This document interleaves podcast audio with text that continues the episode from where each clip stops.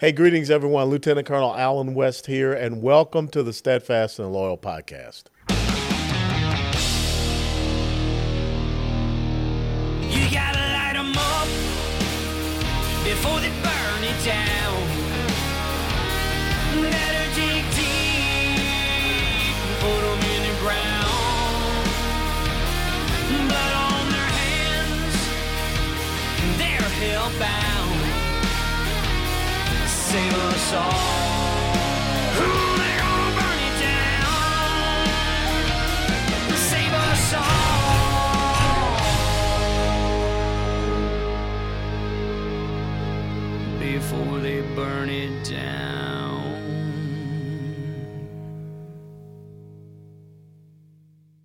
Hey, greetings, everyone, and welcome back to the Steadfast and Loyal podcast.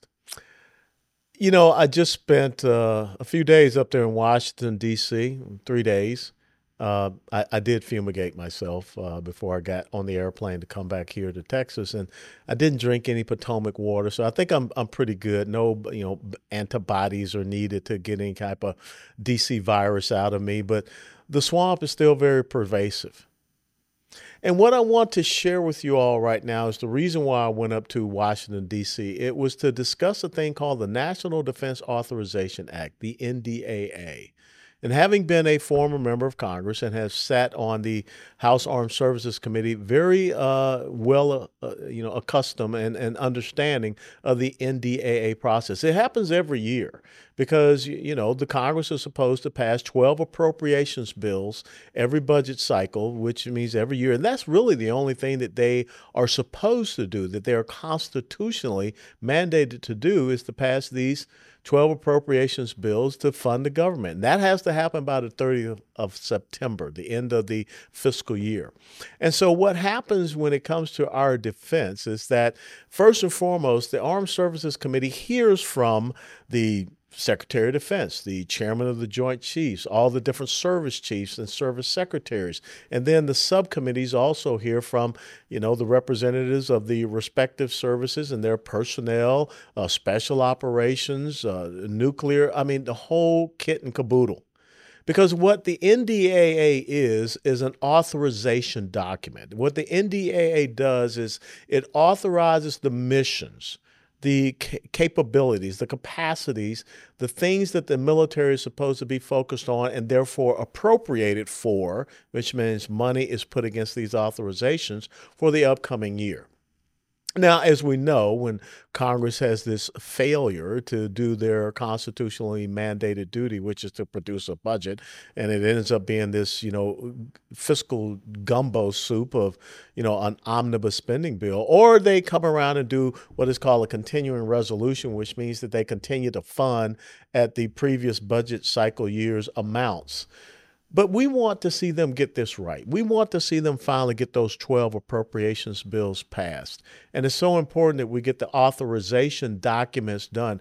And this is supposed to happen with every single uh, federal you know, executive branch agency that falls under the jurisdiction, of course, of the legislative branch, and especially the House of Representatives because in all matters of revenue or fiscal matters, is supposed to initiate uh, or emanate from and get final approval and passage in the House of Representatives. They are the keeper of the purse strings.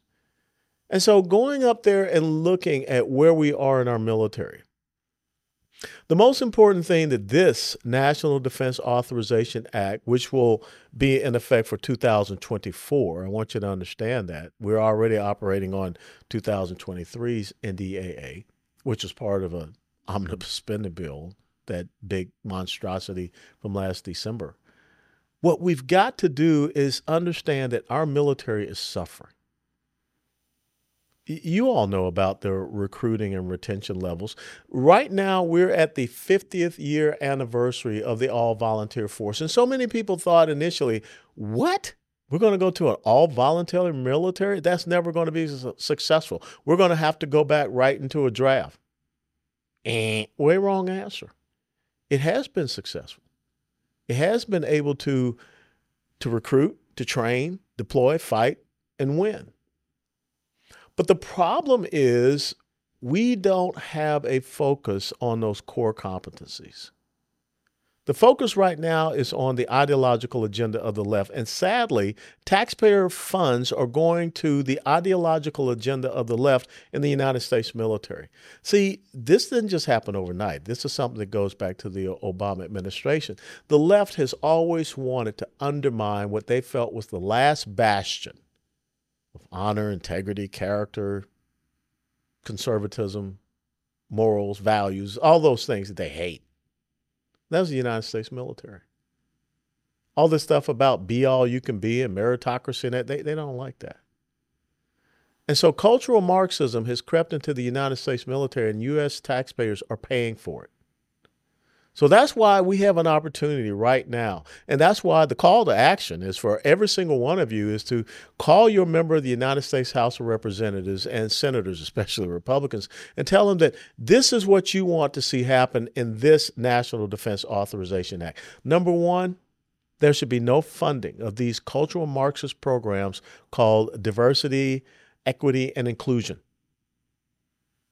Because the United States military is supposed to be about meritocracy. You know, when I was a second lieutenant, I knew what it took to make first lieutenant. I knew what it would take to make captain, to make major, to make lieutenant colonel, all of this. But now everything is going back to, well, it's about the outcomes. It's about having X, you know, percentage of this. Or it, we're even telling people that have a different skin pigmentation that you're bad you know, uh, you know, how can you have a military where the chairman of Joint Chiefs of Staff stands up and says, "Well, I want to know about white rage. What about black rage? What about Hispanic rage? What about Asian rage? Are, are the only people that that have rage in the United States of America white people? That's insidious. But when you allow a person like Ibram X. Kendi and his whole critical race theory that you know the book that he wrote when you allow him open access to the united states Department of Defense, to the Pentagon. When you have his book on the reading list for young officers, you know, the, the reading list that I had, it was like Sun Tzu, The Art of War, Clausewitz on War, Jomini. Uh, let me see, what was the, the, the other one that we had? Oh, uh, you know, studies of ancient military history, things of that nature. You know, that's what you, you should be reading, not Ibram X. Kendi.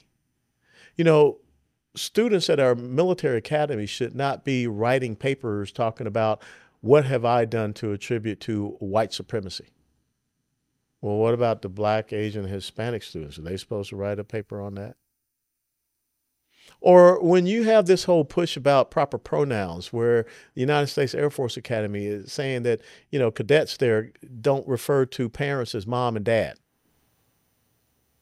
What does that have to do with military readiness and capability and capacity?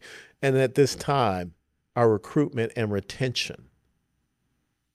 So we don't need to be funding these things at our service academies. And the great thing about the recent decision about affirmative action that came down from the Supreme Court, it did not exempt the service academies. So now would be a great time to ensure in the National Defense Authorization Act that all of these new political commissars that we have placed into the military, these DEI offices, they're defunded. Why should we be giving people $200,000, $300,000 to talk about cultural Marxism and to talk about how they can undermine the cohesion of our military when we got soldiers, sailors, airmen, Marines on food stamps? That to me is insidious. So that's the first thing that we want to do. We want to defund all of these programs because this just popped up in the last couple of years. This has never been around. If you want to talk about an institution that has always been about diversity, it is the United States military. The United States military has always been a front runner on this thing. The United States military was integrated back in what, 1947, 48 with the Truman's executive order. And even before then, I mean, the first blacks in uniform, that goes back to the 54th Massachusetts Regiment that fought in the Civil War. And oh, by the way, it was the cancer culture leftists who defaced the monument of the first all black military unit in the United States Army, the 54th Massachusetts Regiment in Boston, Massachusetts. Who the real racists? And so that's the first thing that we need to make sure is included that we are defunding. The other thing we need to do is forget all this gender dysphoria stuff. I did a, you know, a little monologue about this previously, but taxpayer money should not be going to people that have a mental condition. You're overweight, you can't join the military. Flat feet, you can't join the military. Asthma, you can't join the military. Now all of a sudden we're saying that, you know, people with a mental condition should be in the military. We should be promoting and advancing that idea. No, of course not. I mean, people that have suicide ideations or suicide tendencies, you don't get to come into the military. But yet, now all of a sudden, we're saying that that's perfectly fine with us. As a matter of fact, you know, I was absolutely incensed, absolutely appalled when they showed the, the, the picture of this uh, Major Rachel Jacobs, except that's Rick. That's Rick Jacobs, whatever his name is. But this overweight, hideous Army officer holding up pride flags. Look, no ideological agendas in the military. Now, I remember when the one of the founding members of Delta Force, someone that I know very well, Lieutenant General retired Jerry Boykin. I mean, the man can still choke you out, it, it, he looks like. But Jerry Boykin was pretty much so drummed out of the military, Lieutenant General, Deputy Chief of Staff of Intelligence, because he talked about his faith. He talked about how our Judeo Christian God was stronger and mightier than that which the Islamic jihadists served. And they kicked him out of the military. But yet, we're going to let this be in the military, and we're supposed to be, you know, proud of that. No, we should not be making ideological statements in the United States military. And the further thing, I want you to read this title Army exempts trans service members from physical fitness standards. Now, how are you supposed to have a capable and ready military if you're telling certain people in the military they're exempt from physical fitness standards? I mean, I, am sure that I could out PT Major Rick here, but where is the thing? Let me find this uh, right here where it says unit fitness program managers. I, I don't even know why you got to have unit fitness program managers. When when I was in the military, the platoon sergeant was the unit fitness program manager. The first sergeant, the sergeant major. Okay, they made sure that the troops were out there fit. Okay, unit fitness program managers will document the exemption in the fitness using the commander's composite exemption. Initial FA exemptions, fitness exemptions, will be for a period of six months. To receive a new exemption, the service member will provide the previously approved FA exemption memo and updated medical documentation showing proof of continued cross sex hormone treatment to their unit current unit commander, who may approve or deny any additional six month period exemptions. Cross sex hormone therapy treatments and then you don't have to do PT. You don't have to have physical standards. You can look like Fat Boy here, Major Rick Jacobs. I mean, this is what we are funding in the military. That's got to stop. That's got to come out of NDAA. And even worse, you have folks in the military saying that now they're going to provide child gender mutilation surgeries, puberty blockers, and hormonal therapies to dependent children in the military, even without the consent of the service member. Drag queen recruiters, all this other, you know, craziness. No, we ain't funding that stuff. That's got to stop. You know, a lot of people are concerned about right now what Senator Tommy Tuberville of Alabama is doing, hold, quote unquote, holding up promotions for general officers. He's absolutely right to do so. You know why? Because to try to get around the Dobbs decision that was made last year in the Supreme Court, the military, by way of General Secretary of Defense Lloyd Austin, sent out a memo saying that a soldier, sailor, airman, marine that wants to murder an unborn baby in the womb that they will be compensated for that. If they are in a state like Texas that, you know, has restrictions on murdering unborn babies, the military will compensate them for them traveling outside the state. Give them put allow them to take leave and compensate them for their travel expenses to go to another state to murder a child in the womb. Now let me see. Hmm. When I was a commander, we were supposed to take care of families. But right now, this administration, number one, it puts traditional nuclear families on food stamps. And now it's saying that instead of taking care of families, we're going to murder families.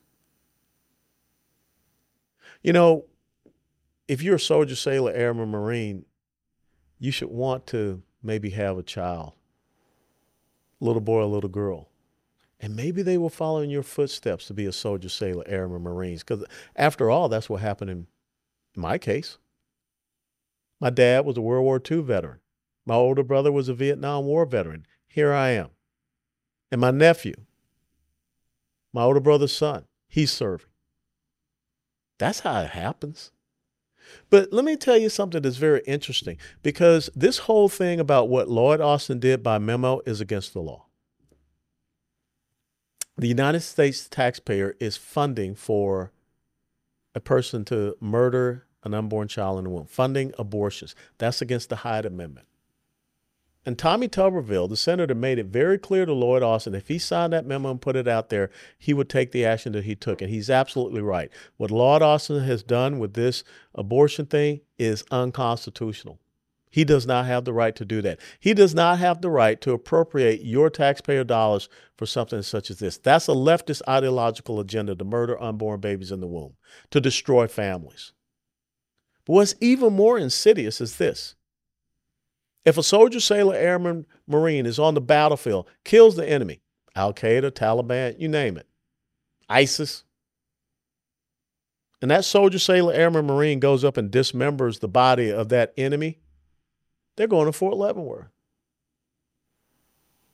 But what we have now, unconstitutionally, in violation of the Hyde Amendment, by memo of the Secretary of Defense, just the same as the memo he wrote that female soldiers, sailors, airmen, Marines have to be prepared to have biological males like Major Rick here, Fat Boy, in their shower and latrine facilities or head facilities if you're in the maritime services.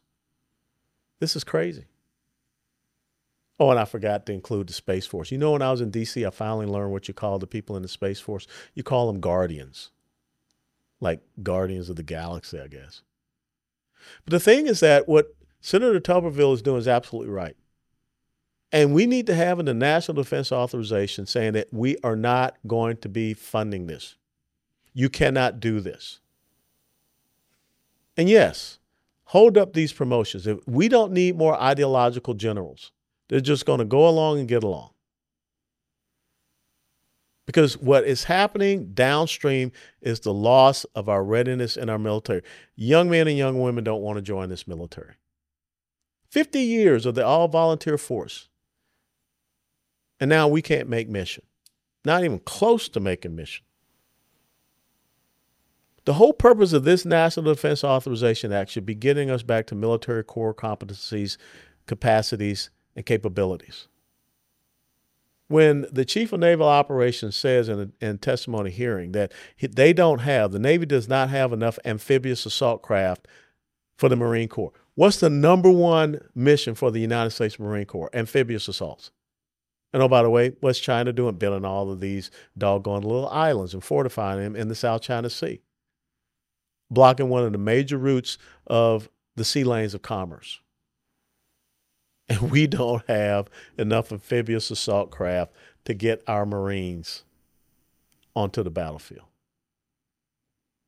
But yet, we got Major Fat Boy Rick here talking about, you know, I, am you know, I had suicide tendencies, but now I feel good because I don't have to take, you know, physical fitness tests and I don't have to have any fitness standards we got Ibram X Kendi running around all through the Department of Defense, and people saying that he needs they need to read his book instead of Sun Tzu, Art of War.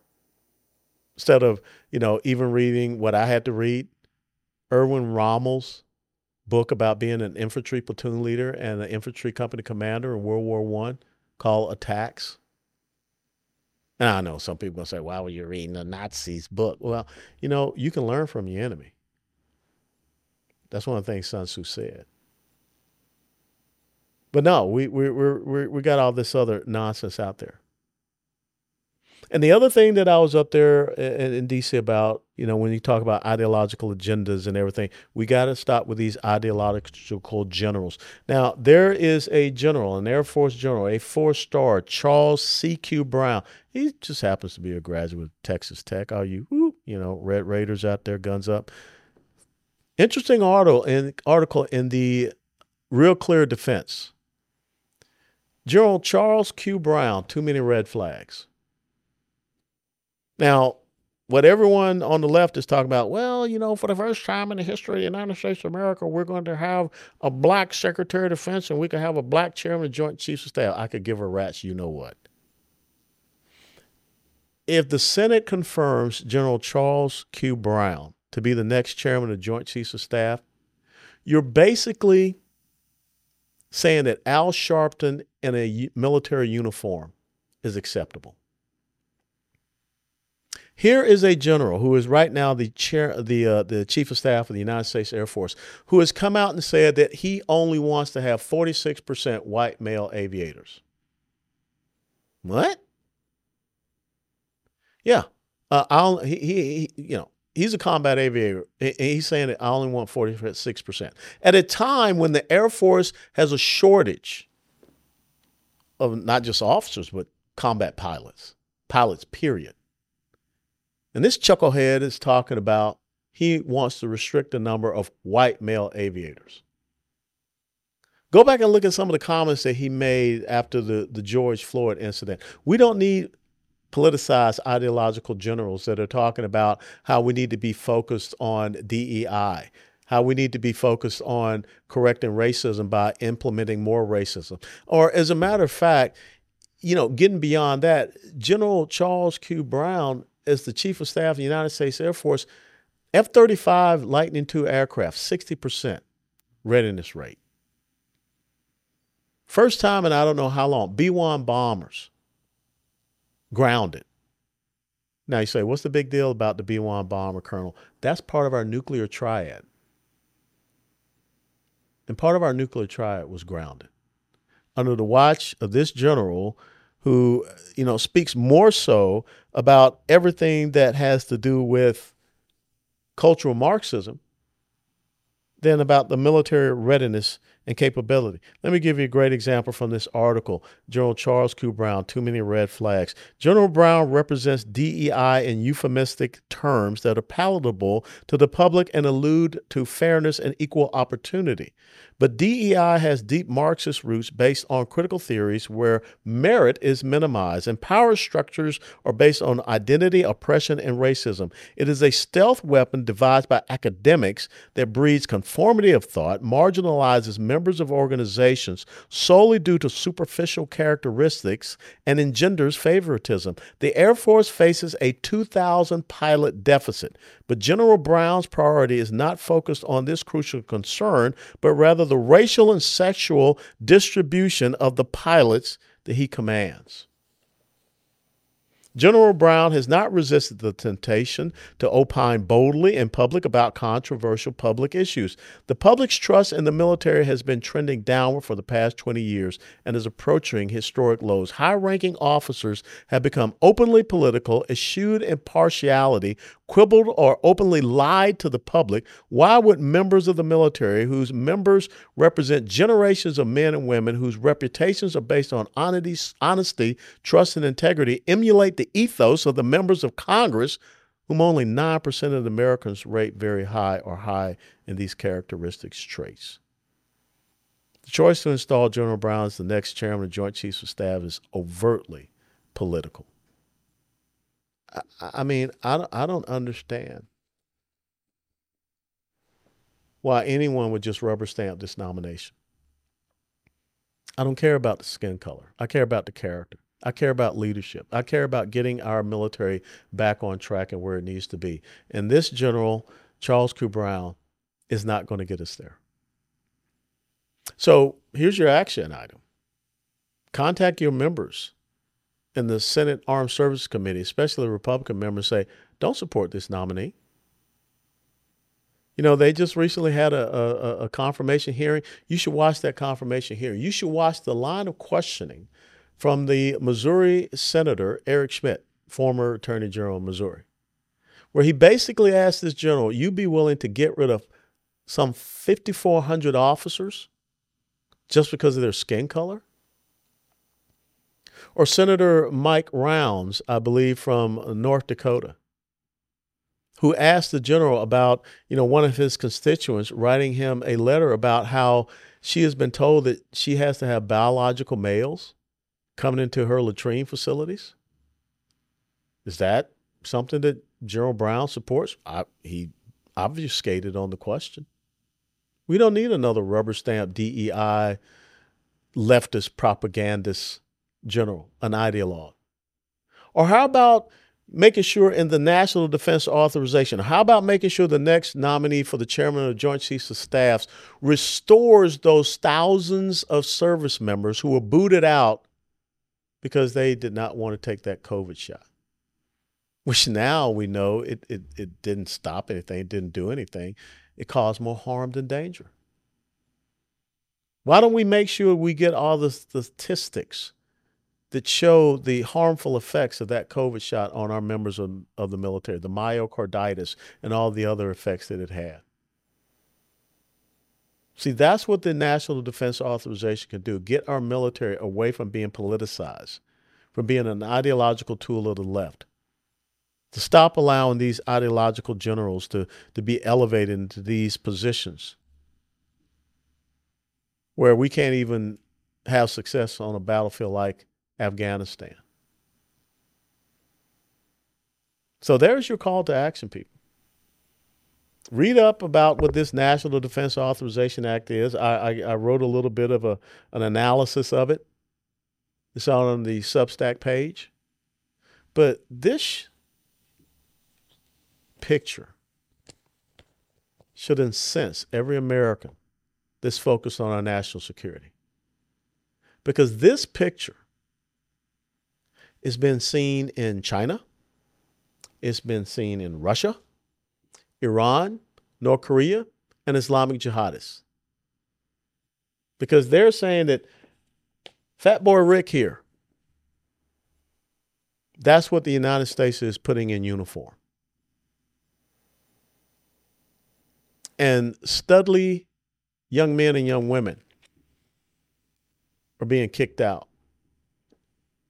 and we can't make our recruiting and retention goals. And less than 30% of our young people here in the United States of America can even qualify to get into the United States military. Because, of course, the left, many of them, especially black, can't do math and read at grade level. And how they're going to be effective members of our United States military and to support and defend our Constitution. But they can't even read the Constitution.